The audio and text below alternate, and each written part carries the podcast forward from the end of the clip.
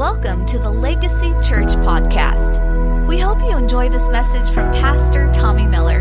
For more information about Legacy Church, please visit us online at www.legacychurchclm.org. We are going to examine something that's pretty, I, I would say, foreign in most of our concepts of life when it comes to just how society and culture works, but Jesus came to be countercultural. He came to show us what God's original design was. Jesus himself in the flesh was the first fruits. And he came to this planet to show us what God's intention for humanity looked like. So, without sounding too scandalous, the church cannot put Jesus on a pedestal that he never desired to be on.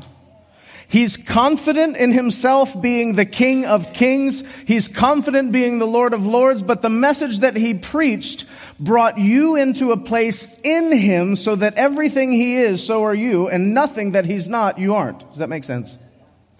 So a lot of times we say things like, well, he's God. And he's saying, well, you're just like me. His intention was to never to come to this planet for 33 and a half years, live a life that you couldn't touch, and then you be condemned by the walk that he walked. The Bible says that if you believe in Jesus, you ought walk just as he walked. And believe it or not, Jesus didn't agree with that.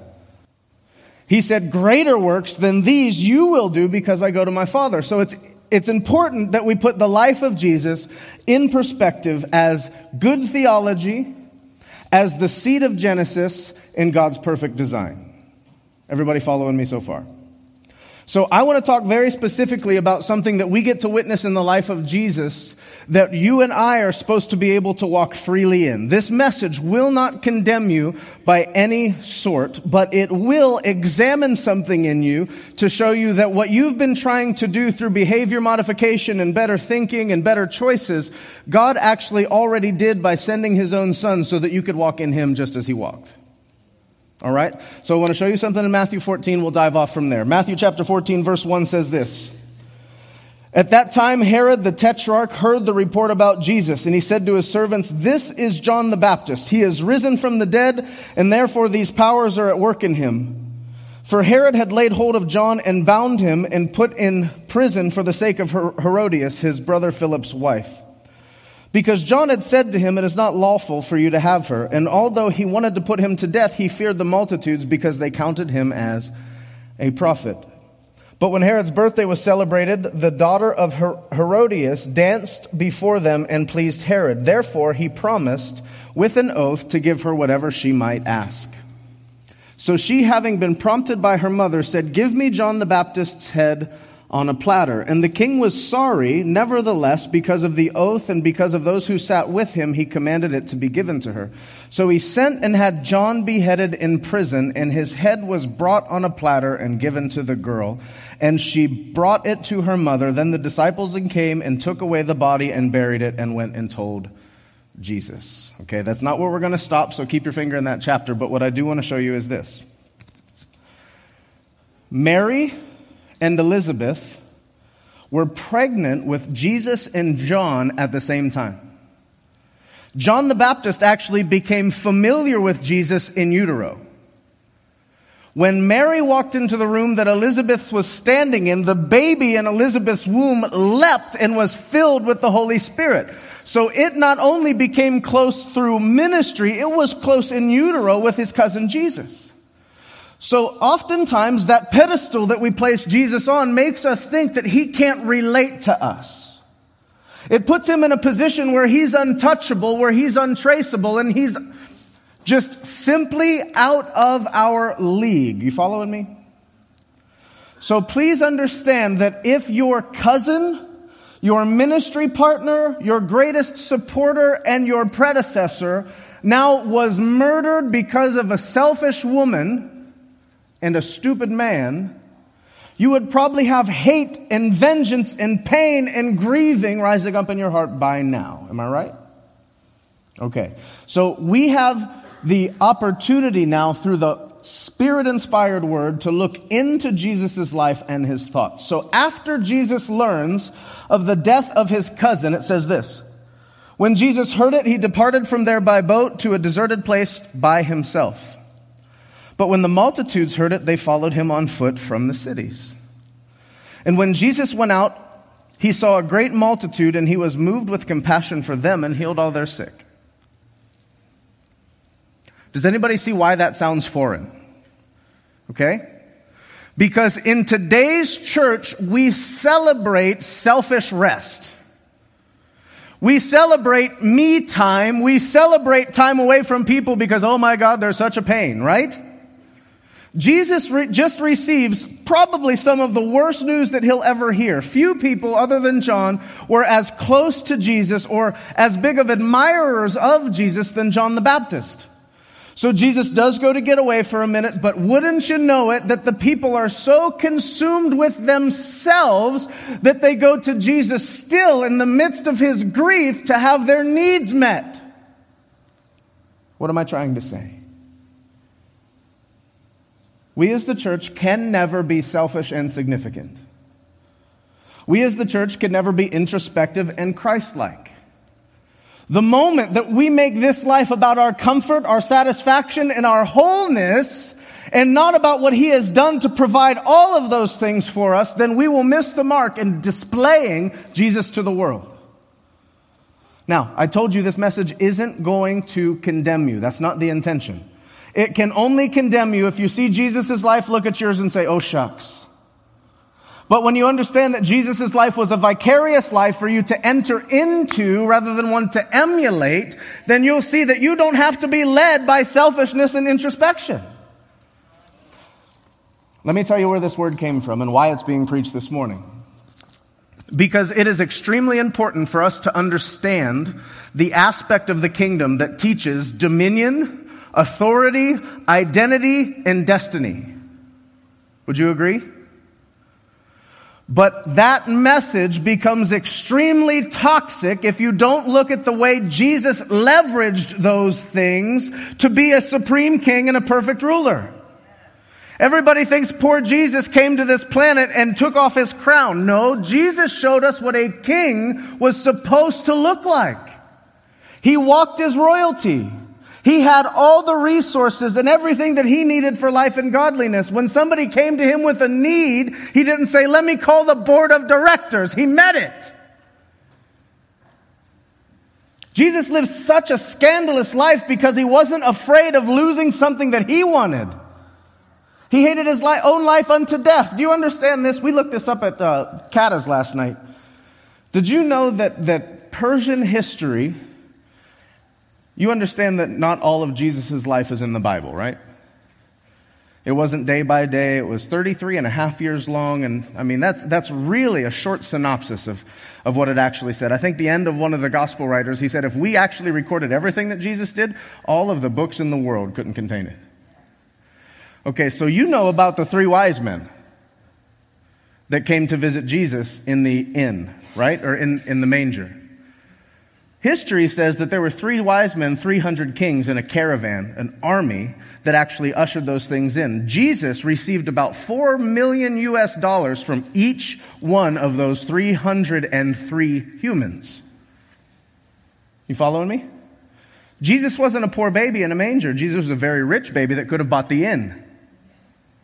Okay? He chose as the king of the world to make himself of no reputation. He wasn't a product of his poor little circumstance. He was absolutely wealthy. But what you don't see in his life is this wealth being used to satisfy an orphan spirit. This wealth was being used to meet the needs of suffering people. That's what a good king does. The hurt of the people become the pain of the king. And now he uses his endless resources to be able to solve the problems that everyone else has. He lived in a consistent state of selflessness. As a matter of fact, listen, I don't, I don't want to mess up our, our, our leadership vetting system by any means, but let me tell you how Jesus chose leaders. Jesus was a multi billionaire. He got 12 apostles, and he actually, history says that he gave the money that he was born with to Joseph of Arimathea. Until he became of age. And then Joseph of Arimathea would have taken that money, multiplied it, and gave it back to him because he was a good businessman. He was extremely wealthy. So all the money that he received from those 303 humans that had an army guarding it actually was multiplied and invested. So he was a multi-billionaire. And then he takes his multi-billions on the road with him and still said the Son of Man has no place to lay his head. Why? Because it was more needful for the needy that he traveled. What's more important to him? Having a place to lay his head or making sure that other people are, have their needs met? That's Jesus, okay? So Jesus has one of his 12 disciples that has a theft problem and he's money motivated. As a matter of fact, he turned the Savior over for 30 shekels when the Savior that he served was abundantly wealthy. Do you know what this man also got the, the opportunity to call himself? Judas, Jesus' treasurer.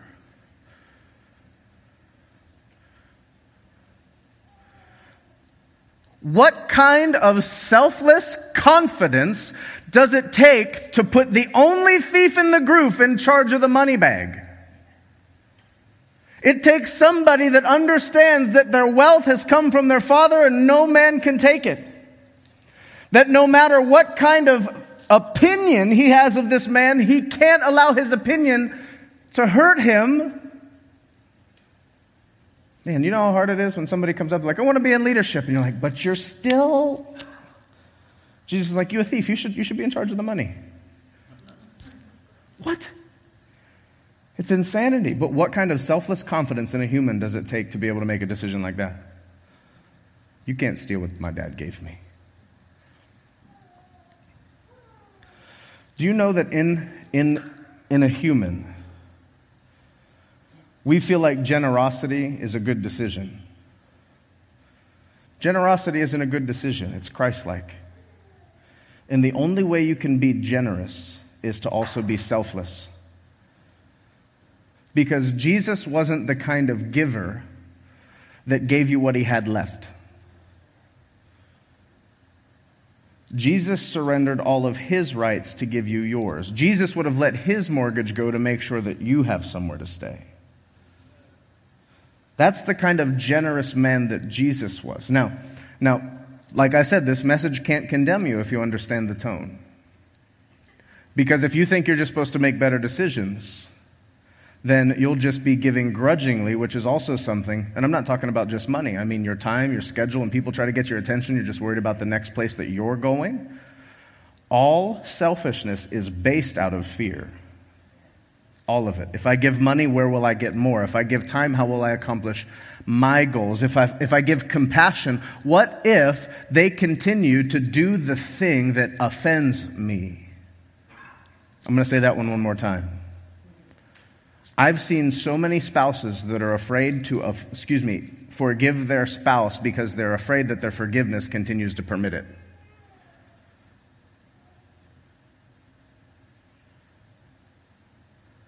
Your forgiveness is the only thing that will cover and transform them. But it's selfishness to think, I don't want to be offended by their actions anymore, so I will use my anger and lack of mercy to control them. It's all out of fear. It's all out of self preservation. So, all right, Jesus lived this life. I mean, just, just, can you put yourself in his shoes? Closest family member dies, and you've got a ministry meeting tonight. People need you. They don't care about your time. They don't care about your money. They don't care what you have uh, date night with your wife. They don't care and they shouldn't care. It's ridiculous of you to think that they should. They're lost, you're not. You're found, you're whole, you're healed. Now, everything that you've been freely given, you should freely give away. The only reason you don't give it away is you're afraid you'll never have more. Following me? Is it good? It's good. I know it's good. I wouldn't say it. I don't say bad stuff.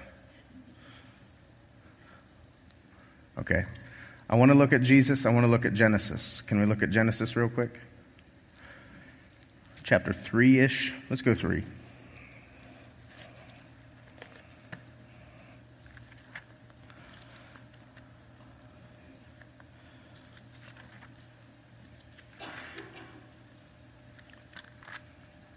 For you new folks, it's right after Matthew.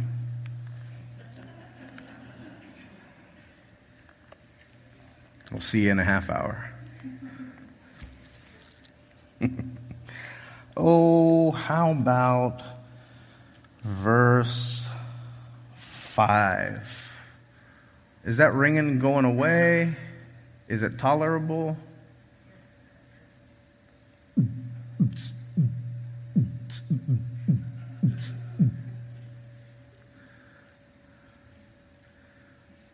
Is it all right? It's okay.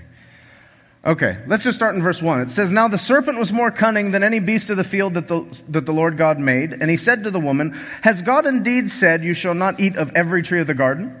The woman said to the serpent, We may eat of the fruit of the trees of the garden, but the fruit of the tree that's in the middle of the garden, God said, Don't eat it or touch it, or you'll die.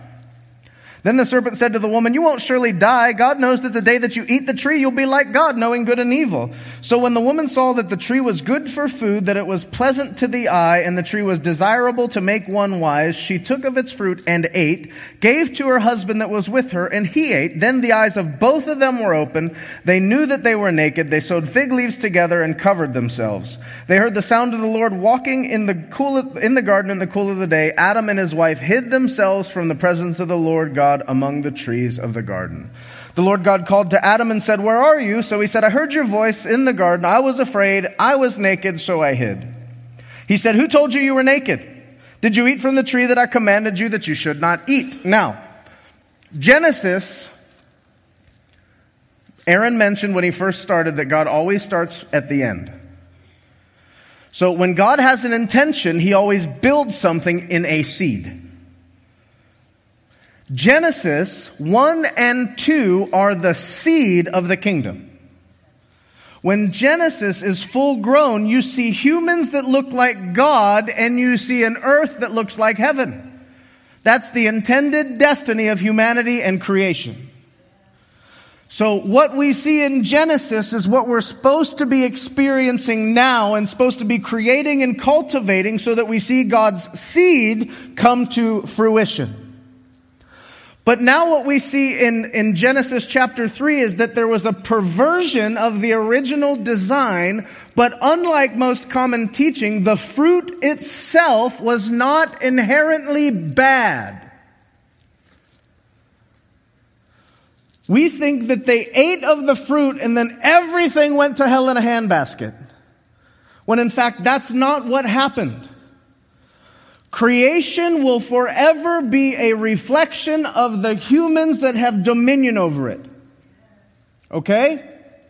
So when we ask, oh, why is God letting this happen? He's not, the church is. We can forgive him now and blame you. but what we see here is that Adam and Eve ate of the fruit of the tree of the knowledge of good and evil they're still in the garden, but now their perspective has shifted and it becomes both selfish and introspective. Meaning they're self-preserving and they're self-judging. That was the mindset that it took to eat of that tree. So please understand, they didn't eat the tree and everything fell apart. They ate the tree, developed a selfish mindset, and because they were selfish, everything else suffered. That's what happened to creation. That's why things are the way they are. So, what do we see? The moment you become selfish, you start to live at the expense of something else, people and circumstances. The moment that Eve believed that she wasn't made in the image of God, she started looking for things outside of herself to appease something that God had already satisfied. That's where addiction comes from. That's where destination based Christianity comes from. That's where this terrible lie that I'll be happy when comes from. Because satisfaction comes from the inside out. If you can't, what did we say last week? If your circumstance has to change for you to be free, then you're not free. That's the truth. The gospel sets you free. It says, who the son sets free is free indeed. Where the spirit of the Lord is, there is liberty. If you need something to change, move, receive something, or somebody to compliment you to feel good, that is bondage. And that's not how God intended for you to live. So the moment that you think something outside of you needs to satisfy you because you've turned selfish and introspective, now you start living at the expense of other humans instead of for their profit. First thing, Adam, what happened? That chick you gave me. It was her idea. She did it, right? Adam would have never lived at Eve's expense, created to be her covering. And then he says, Eve, what about you? He's like, where'd the snake go? The snake made me do it. They start blaming things on the outside instead of taking the truth of God and applying it to the inside. Okay, so two trees in the middle of the garden, right? Tree of life, tree of the knowledge of good and evil. Please understand, the tree of life is good. How do we know? The Bible says it's good. Jesus is the tree of life. So you've got two, two choices. That's it. Shanda said this on the way home from Catas last night. She's like, we could preach one message, and if everybody would get this one message, everything else would change. The moment that you partake of the tree of the knowledge of good and evil, you have a perspective that now is different than God's. That's it. The Bible says there's one good, there's only one good. So you now know good, that means you know God. If you know God, you're blameless, perfect, spotless, and holy. Your needs are met. You live in pleasure that satisfies, and it doesn't take anybody's opinion or any circumstantial change to set you free from that. But now you have a perspective that differs from God because now you have the knowledge of good and evil. So now Eve looks down and she's like, What's he have that I don't? Well, I'm embarrassed because I'm different, so I'm going to find me some fig leaves and cover it off. And then Adam's like, What do I got that she's missing? There must be something wrong with me, right? We start to be ashamed of our uniqueness. We want to be like everybody else. We live a life of comparison. And we start turning inward and judging ourselves, and it, the life turns into a poor me cycle that never gets us anywhere. If selfishness and introspection would leave the church, the church would be perfect. Because it would no longer be pompous enough to think that its opinion matters more than God's. Right? Selfishness, introspection. Those were the fruits of the knowledge of good and evil. If you take away selfishness and introspection. Selfishness is where you put your needs above someone else's. Introspection is where you're looking inward to examine yourself, your motives. And now you have a perspective that's different than God's. Because Adam and Eve were both naked when they were created. And that wasn't a problem to them until they developed a perspective different than God's. And we all think that, Adam, where are you? Like he's coming to yell at him. He's coming to hang out. How can you tell? He's like, Adam, where are you? He's like, Oh, I hid. He's like, Why'd you hide? I'm naked. Who said? Uh, you ate the tree, didn't you? See, God, by looking around, couldn't even see the results of the eaten fruit because it was something that happened on the inside. Destination based Christianity will steal the joy that God's trying to give you right now. You'll be happy when you make a hundred a year. You'll be happy when your spouse stops being so stupid. Amen, Pastor. But the fact is, if any of those needs are met because of your dissatisfaction, your father knows you well enough to know that that will actually accelerate your orphan spirit. And when you get to the next level, you'll just want more. It's been proven by science and it's been proven in case studies that it doesn't matter how much money you make, how many partners you sleep with, and how many toys you buy. It doesn't bring happiness. As a matter of fact, one of the most devastating pieces of news that you'll learn is that when things change, you still won't be happy. If, if you look at the, the, the statistics regarding suicide, suicide is reserved for wealthy to high middle class Caucasian people because they've been taught in this, this principle called the American dream. That ringing's getting a little worse, gents. The American dream is a myth. And it doesn't make, matter if you make 30,000, 300,000, or 3 million a year until your heart's settled inside of Him. Nothing outside of Him will ever appease it. Good stuff? I've got a few points, and then we'll get to uh, throwing folks in this little lake back here. We baptized nine people last month. That's awesome. All right. I want to show you a list of wonderful, wonderful points, if I can find them.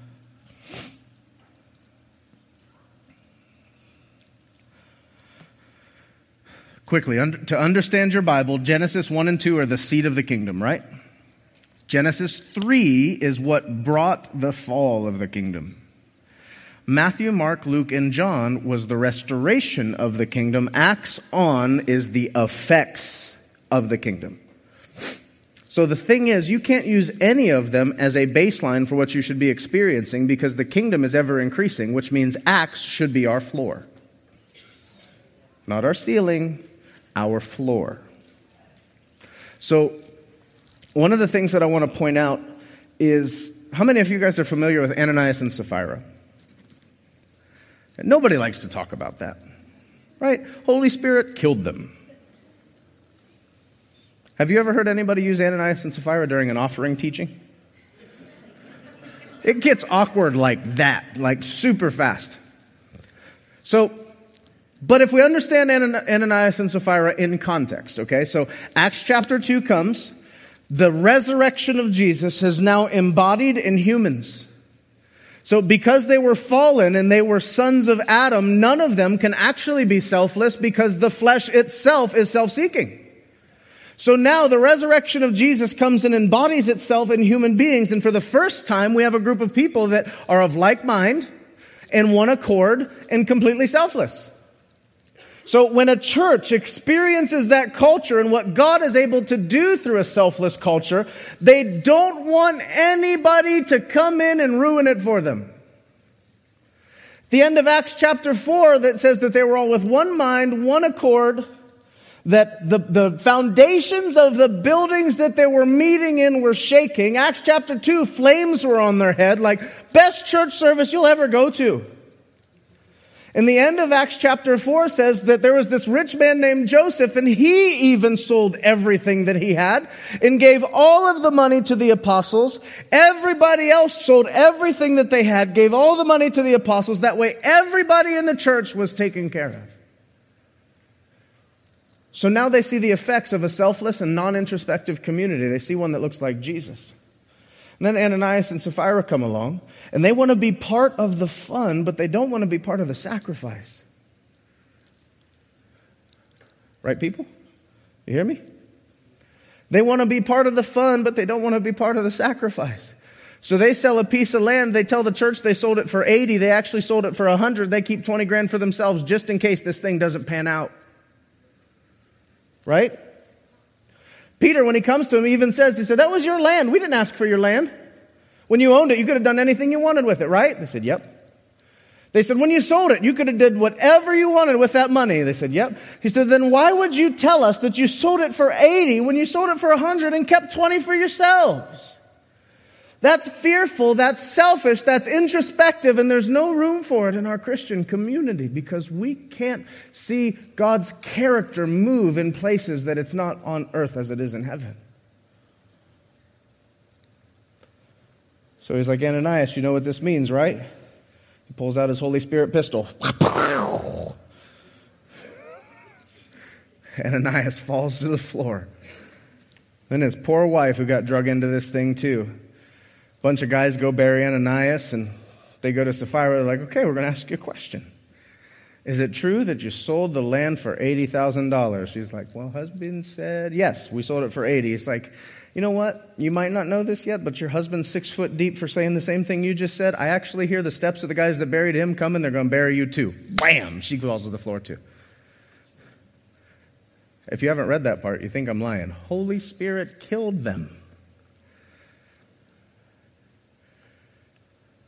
I think it was because Peter asked him to, because he wasn't willing to cover their sin. But please understand that once a community, once a city witnesses the fruits of selflessness, it never wants to go back.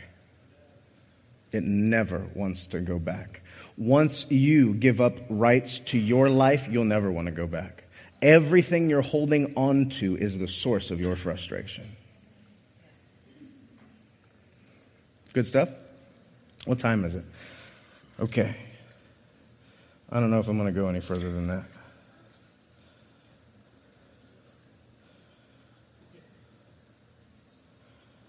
Okay, one thing. Stand with me. We'll be done after this.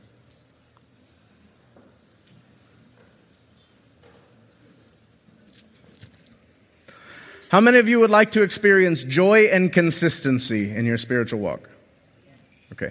Joy and consistency are two of the things that actually lure people into the kingdom, and a lack of joy and consistency is as good as a repellent.